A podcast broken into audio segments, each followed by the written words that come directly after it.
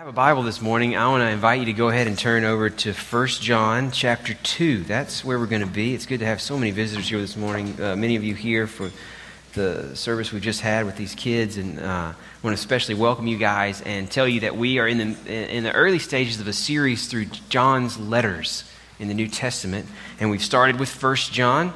It's the longest of his letters, the most meaty of his letters, and sets the tone for what comes through in all three of the letters that John wrote. And we are now in the middle of chapter 2, 1 John chapter 2. One of the things we've been saying about this letter, as we've begun to unpack it, is that it, it seems pretty clear to not just to us, but to, to people who've been studying this letter for hundreds and thousands of years, that what John is trying to do is recover something that had been lost in the life of an early congregation he probably founded himself and had been, had, had been away from for a time, that in, the, in his absence, some other teachers had come in, had begun teaching other versions of what it is to follow Jesus and to know him. And, and, and John is writing to them now to try to correct their, their, their mistaken impressions of what it is to know Jesus. He's trying to give them a guide to what genuine Christianity looks like. Who, how can you tell if you really know him? So, the last couple of weeks, we've been, we've been pointing to some of the marks that John gives us. He says, pay attention to what they say about who Jesus is. And he's given us some of the most important things to affirm about Jesus and what we need from him, especially the passage we looked at last week at the beginning of chapter 2. He's also talked about the importance of obedience, that if you really know Jesus, if you're, if you're friends with Jesus, so that who he is and what he loves begins to affect who you are and what you love, then what that will look like the way that will show up is in obedience to Him. Because to know Him is to, is to want what He wants. To know Him is to trust what He commands. To be friends with Him is to lean into and not away from what He tells you is best for your life. So we talked about the importance of obedience, but so far, we actually haven't seen any specific example about what obedience should look like. We haven't seen any specific command. Commands have been referred to, but we, we don't know what they are yet. And in the passage we've come through this morning, we get what will be John's main theme for the rest of the letter. The main sign that a person is obeying Jesus, and therefore the main sign that that person knows Jesus, has a friendship with him, has a relationship that is affecting how that person lives in the world, what that person loves in the world. The main sign is their love for other people. Genuine Christianity shows up more clearly than anywhere else in love for other people. Because when you know Jesus, you'll obey him, and what he's commanded us, one way to summarize it all is to love one another. That theme comes out in the passage we're going to look at briefly this morning, and then it gets unpacked throughout the rest of the letter. So, so to consider today almost a kind of teaser for what's still to come in the rest of the series. But I do want us to spend the time that we have this morning making sure it's clear to us why love is so important as a mark of genuine Christianity? Why is this what it looks like for somebody to know God? Because that's what John wants us to see from this passage. I want to begin by reading the few verses that we're going to look at together this morning. We're going to look at verses 7 to 11 of chapter 2. And, and as I prepare to read, I want to invite you to stand with me in honor of God's word as we read what, what John has written to us. This is the word of the Lord. Beloved, I am writing you no new commandment, but an old commandment that you had from the beginning. The old commandment is the word that you've heard. At the same time, it's a new commandment that I'm writing to you, which is true in him and in you. Because the darkness is passing away, and the true light is already shining. Whoever says he's in the light and hates his brother is still in darkness. Whoever loves his brother abides in the light, and in him there is no cause for stumbling. But whoever hates his brother is in the darkness and walks in the darkness and doesn't know where he's going because the darkness has blinded his eyes. This is God's word. You can be seated. I want to do two simple things this morning to help us get ready for this theme and what it's going to mean in our study of this letter. I want us to consider how the old command became new. Did you notice that language came up several times in these verses? How did an old command become new? And then how we can embrace the new command. Those are the two things I want to do. Understand what this command is, what's new about an old command. and then make sure that we point ahead to how we can embrace this command that's been put in front of us. So, how did the old command become new? Did you notice that, that John seems to be kind of talking back to himself, at least in the first couple verses that we read? Almost like he's, he's carrying on a conversation all by himself. He's writing, so, so, so the context here is that he's writing to tell them what it looks like to walk as Jesus walked. In verse 6, just before what we read, he said that whoever says he abides in Jesus, whoever's connected to Jesus, living a life in relationship with Jesus, is going to want to walk in the same way that Jesus walked. And that begs the question how did Jesus walk? What does it look like to abide in him and then, therefore, to, to walk in the way that he walked? But then, he insists first that what he's writing to them isn't new, it's old. They've heard it from the beginning, he says in verse 7.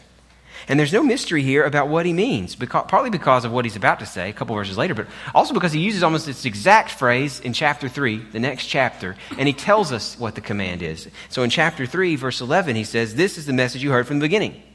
All right, that's a, that's a clue that he's about to fill in the gap here left in verse 7. What's the command you heard from the beginning?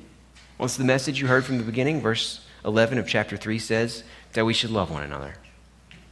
So, what he's writing to them is to tell them to love one another, and that's not new, that's old. Old because they heard it from the beginning. When they were first told about Jesus and called to follow him, they were told to love one another. Old because even before that, back in Jesus' own life and ministry, Jesus went around telling people to love one another. In fact, in John chapter 13, in John's gospel, he says that the way people will know you're my disciples is if you love one another. They're going to look at you, they're going to see you loving one another, and they'll know, okay, they're with Jesus. But it wasn't even new when Jesus was talking about it.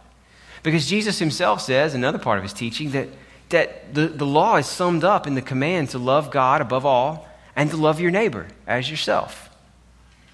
He says that in Matthew 22, quoting from Leviticus chapter 19. So the command to love one another is not new, it's old, it's been around. But then did you notice that John's like talking right back to himself in verse 8? Like, look, this is not new. I'm not creating anything novel here. Just handing on what was delivered to me and delivered to the guy before me and before me and so on and so on. But at the same time, verse 8 says, it is a new commandment that I'm writing to you. So what's that about? What's new about it? How'd the old command to love one another become the new command of Jesus' followers? In verse 8, John gives us the reason. It's a new commandment I'm writing to you, he says, because, okay, there's our clue. Here's what's new about it. Because the darkness is passing away, and the true light is already shining. The old command has become new, because now the light is shining, and the darkness is passing away. So, what does he mean there?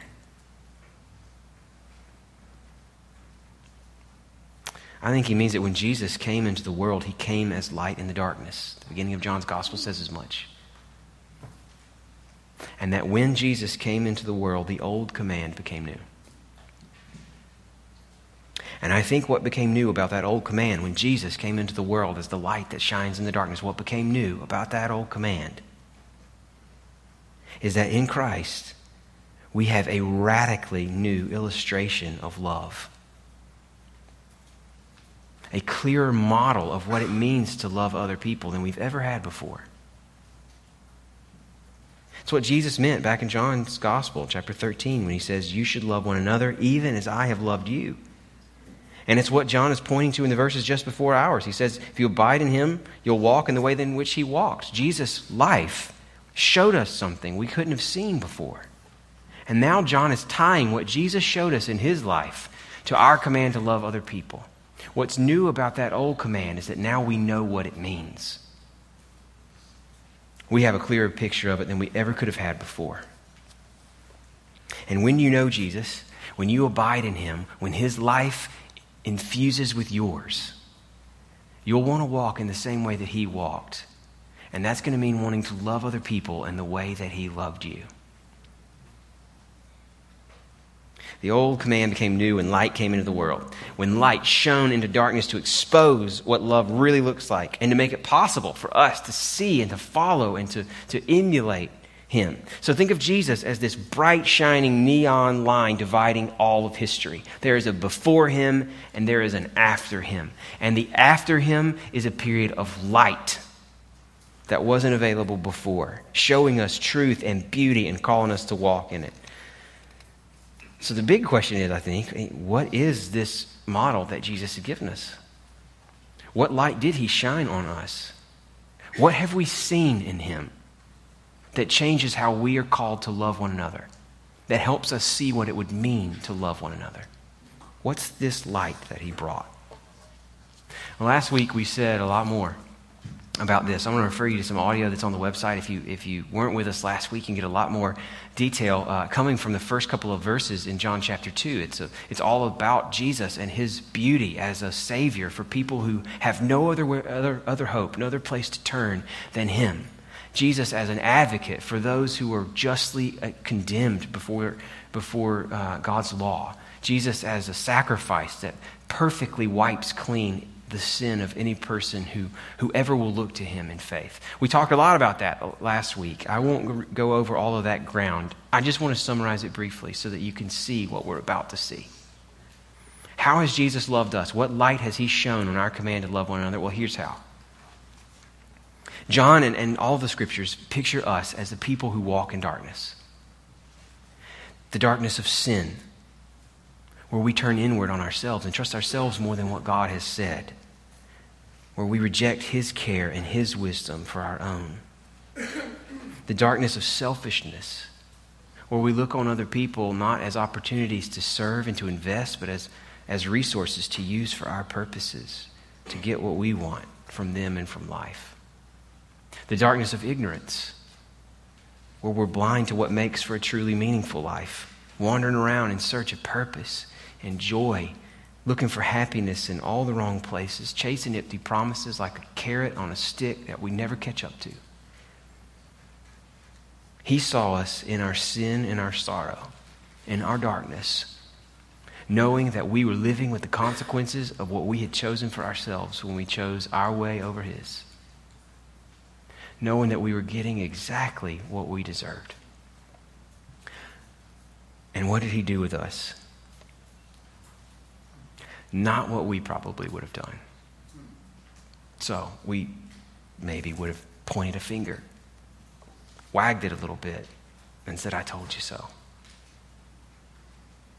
We might have pointed that finger and said, You should have been more like me. But he took on flesh and became like us. Maybe we would have inwardly congratulated ourselves that we weren't like you. Glad I don't have your problems. But he became one of us and took our problems on as his own when they weren't his to begin with. Maybe at best, I would be like a neutral observer, studying some natural phenomenon through the distance of a telephoto lens. Isn't that interesting how these people have chosen to live? but he entered in. He identified with us. He made himself our rescuer. What he did, like I said before, is summarized in verses 1 and 2 of chapter 2 here. If anyone sins, or as we might read from the context, when we sin, because everybody does, when we sin, we have an advocate with the Father, Jesus Christ the righteous. So he looked at us standing under the judgment we deserved, and he chose to stand with us and for us so that his record, his wisdom, his righteousness becomes ours. So that we don't stand alone in our sin. He is the propitiation for our sins, verse 2 says. It's not just that. He doesn't have to work his magic through some sort of trick of, of careful legal speaking. He doesn't have to find some sort of loophole to get us off. He just goes ahead and absorbs the full penalty for what we own. Our shame is not false. We deserve the worst that we imagine for ourselves and then some in our sin. But Jesus hasn't shrunk back from any of it. He sees it all even more clear than we, than we do. And in his death, a death that he did not deserve, he has taken it all. Think of it as a cup that he has drank down to the last drop, turned over that cup, slams it down on the ground, and says, It's finished. He is the propitiation for our sins, and, and his, what He has done can cover the sins of everybody in the whole world. You better believe it can cover yours. These are legal terms. They describe God looking on us, suffering the penalties we brought in our own lives, and saying, I'll take them. That's how He loved us. That's what He gives to those who don't deserve it. That's the light that's already shining as the darkness passes away. And if you abide in Him, if you really know Him and He's your friend, you're sharing your life with His life. When you really know Him through this unthinkable act of love for sinners like you and me, then what is going to happen is that you're going to start to walk as He walked. You're going to start to internalize something of His love and it'll start shaping the way you love others. What John has told us is that when you know him, you obey him. That was the point of last week's section. When you know him, when you know his love, when you know you can trust him, you do what he wants. You want what he wants. You trust what he commands. So, what does that look like? Now, John's telling us. Here's what it looks like to obey. And what I want to do with the minutes that we have left is talk about how we can embrace this new commandment a commandment that's old, but that's just gotten a radically new illustration of what it means. How can we love other people in the way that Jesus has loved us? John's definitely laying out love as our responsibility. In verse 9, he says, Whoever says he's in the light, this new light that's already shining, but still hates his brother, well, that person's still in darkness. This light amounts to love. The darkness is, is where hate thrives. Whoever loves his brother, verse 10 says, abides in the light. In him, there's no cause for stumbling. That's a person who knows the light that's already shining. That light is in his life now. But verse 11 comes back again. Whoever hates his brother, well, he's still in the darkness. So you can see, love for one another, that's the dividing line between light and darkness. So if we, if we want to walk in the light, if we want to embrace the newness of this old command, if we want to see what Jesus has done and begin to practice it in our own lives, what would that actually look like? What, in other words, do we want to be praying that God's love will produce in us as we trust in Him more and more? I want to get a little more specific about what this kind of light reflecting love could look like.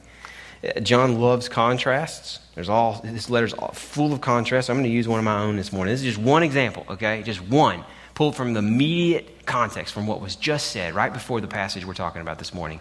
There are a lot of other ways we could unpack what it looks like. We, we will do some of that in the series as we move forward. Just for this morning, I just want to point you to one very specific way that, that, that our love for others could reflect Jesus' love for us. I want to describe it as a contrast between advocates and judges. We'll love each other as Jesus has loved us when we see other people's flaws and respond to those flaws as their advocate, not as their judge. Now, here's what I mean I, I, I am hardly the first person to tell you that we shouldn't judge one another.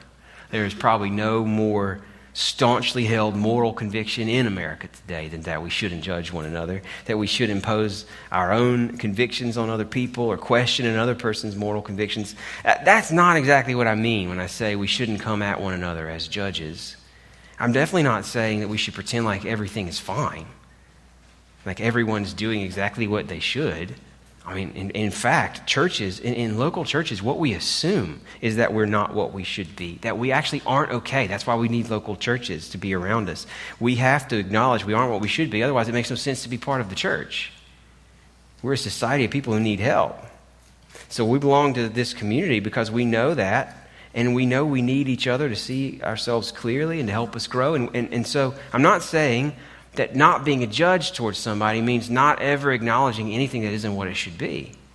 Well, that would shut down a huge part of what our church is for. What I'm talking about is posture. A posture of our hearts towards the weaknesses that we see in others, or their blindness to things that they haven't recognized yet, or their failure, their sin. I'm talking about a posture towards problems that we recognize in another person or in our church or on the whole. Sometimes the Bible warns against judging other people because to be a judge, you're, you're, kind of taking on a position as if you see everything you need to to know what's best here. And the Bible warns us against that. That's arrogant. Humility means recognizing I don't see everything I need to, to know exactly what's best for you. But that's not the point that John's that, that I'm trying to make here. I, uh, here I'm talking about when a flaw is clear, when it's unmistakable. Then coming at someone as an advocate rather than as a judge, having a posture that is for them, that wants to help them rather than to dismiss, reject, or simply be frustrated with them, is a key mark of someone who knows the God who chose to be our advocate, who chose to take the burden of our sins on himself. Okay? Here's, let, me, let, me, let me tease this out a little bit more. Let me, let me describe a little bit more about what a posture of a judge would look like towards somebody else's flaws versus the posture of an advocate. The posture of a judge sees something wrong in you and says, What's wrong with you is that you're not more like me. You should care as much as I do about the things that really matter, about engaging your Bible, maybe, or serving people in need, or spending money on things other than yourself, or reaching out to people who are unengaged, or fighting for sexual purity. You should care more about the things that I care about. You should be more like me. Posture of a judge says you shouldn't be so angry or so apathetic or so unforgiving or so self absorbed or so prone to gossip or whatever else you might be passionate about. The judge says you should be different. The judge means probably you should be more like me. The judge is guilty of what John is calling hatred in these verses. He says, when uh, whoever hates his brother is still in the darkness. And I think we normally get ourselves off the hook of that because we don't think of ourselves as hating anybody. But uh, we're, we're way more guilty about, of that than, than we may realize. What he means is not this kind of antipathy that wants to really hurt or cut somebody, but a detachment from somebody that treats them as something you want to isolate yourself from, maybe insulate yourself from. It's a lot more like what Jesus says when he, in, in, in Luke's gospel, chapter 6, he predicts to his disciples, the world is going to hate you just like it hated me. And then he says that what he means by this hatred is that the world's going to dismiss you and they're going to reject you, they're going to exclude you as wrong. To hate, in other words, in, in, the sense that John means, is more than just like really intense negative feelings towards somebody. It's to say that you want no part of them. It's to stay back from them, from what's wrong in them, to protect yourself from them. That's what it is, to hate someone. As one commentator puts it, whenever a brother has a need and one does not help him, then one has despised and, in fact, hated his brother. The judge's posture towards flaws is one of frustration, disappointment. The advocate's posture towards somebody else's flaws is one of motivation. Motivation to help, to get in there, to do what you can, to help them move into a better place. One of my favorite sections of Dietrich Bonhoeffer's classic book called The Cost of Discipleship. One of my favorite sections is, is where he's talking in categories like this about the danger of judging other people as a Christian who's been forgiven so much by Jesus. Here's what, here's what Bonhoeffer says. I think this is beautiful. When we judge, we encounter other people from the distance of observation and reflection. Think of yourself as, as holding them out here, away from, your, away from yourself, safe distance, turning them every which way to make sure you can see all the different dimensions of their flaws, but keeping them out here. When we judge, we encounter people from distance, from observation and reflection. But Bonhoeffer continues love does not allot the time and the space to do that. For those who love, he says, other people can never become an object for spectators to observe. Instead, they are always a living claim on my love and my service. To love someone in the way that John means here is to treat other people, even in their flaws, as having a living claim on everything at your disposal. You see what he's getting at? When we perceive other people's flaws as a judge, then we're detached from them. We're just observing something as, as if under a microscope. Judges stand back and stand over other people. But love won't allow that kind of detachment. Love won't let that person stay other than you. Not the kind of love that Jesus has shown us, that Jesus has shed abroad in our hearts like a light in the darkness. Not that kind of love. Love as Christ has loved turns us into an advocate because Christ was an advocate. Our, our family really enjoys some of these nature documentaries like uh, Planet Earth or Blue Planet, a lot of the stuff that the BBC puts out. We spend a lot of time watching these. Oh, they're, they're amazing. Blue Planet 2 just came out in America last week, started releasing weekly. Another episode last night. Highly recommended. Uh, one of the downsides of watching these nature documentaries is that a lot of cute animals die brutally. And the naturalists who study these animals, I mean, I'm not going to speak into their heart motives. I don't know what they're feeling as they watch a baby elephant die of thirst.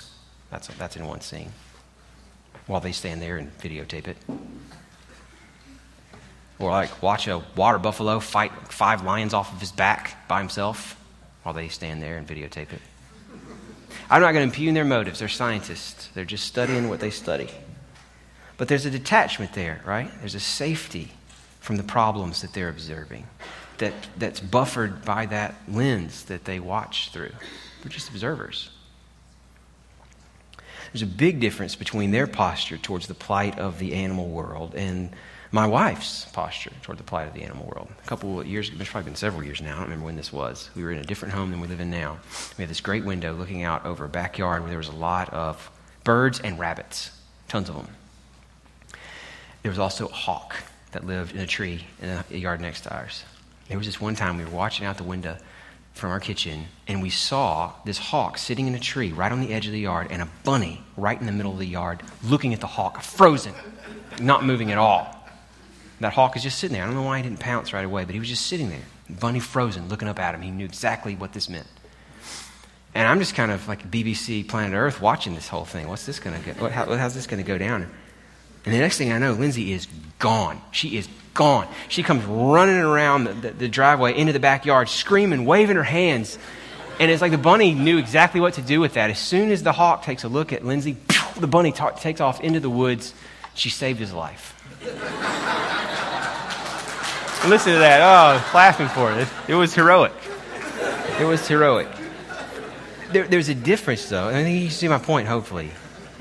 There's a difference between the way that that a naturalist looking through a lens of a camera at the flaws or problems of somebody else, safely removed in whatever vehicle they're driving in to protect them from the threats that are out there. And, and, and what love will do to you when you see someone in need or hurting, or hurting you even.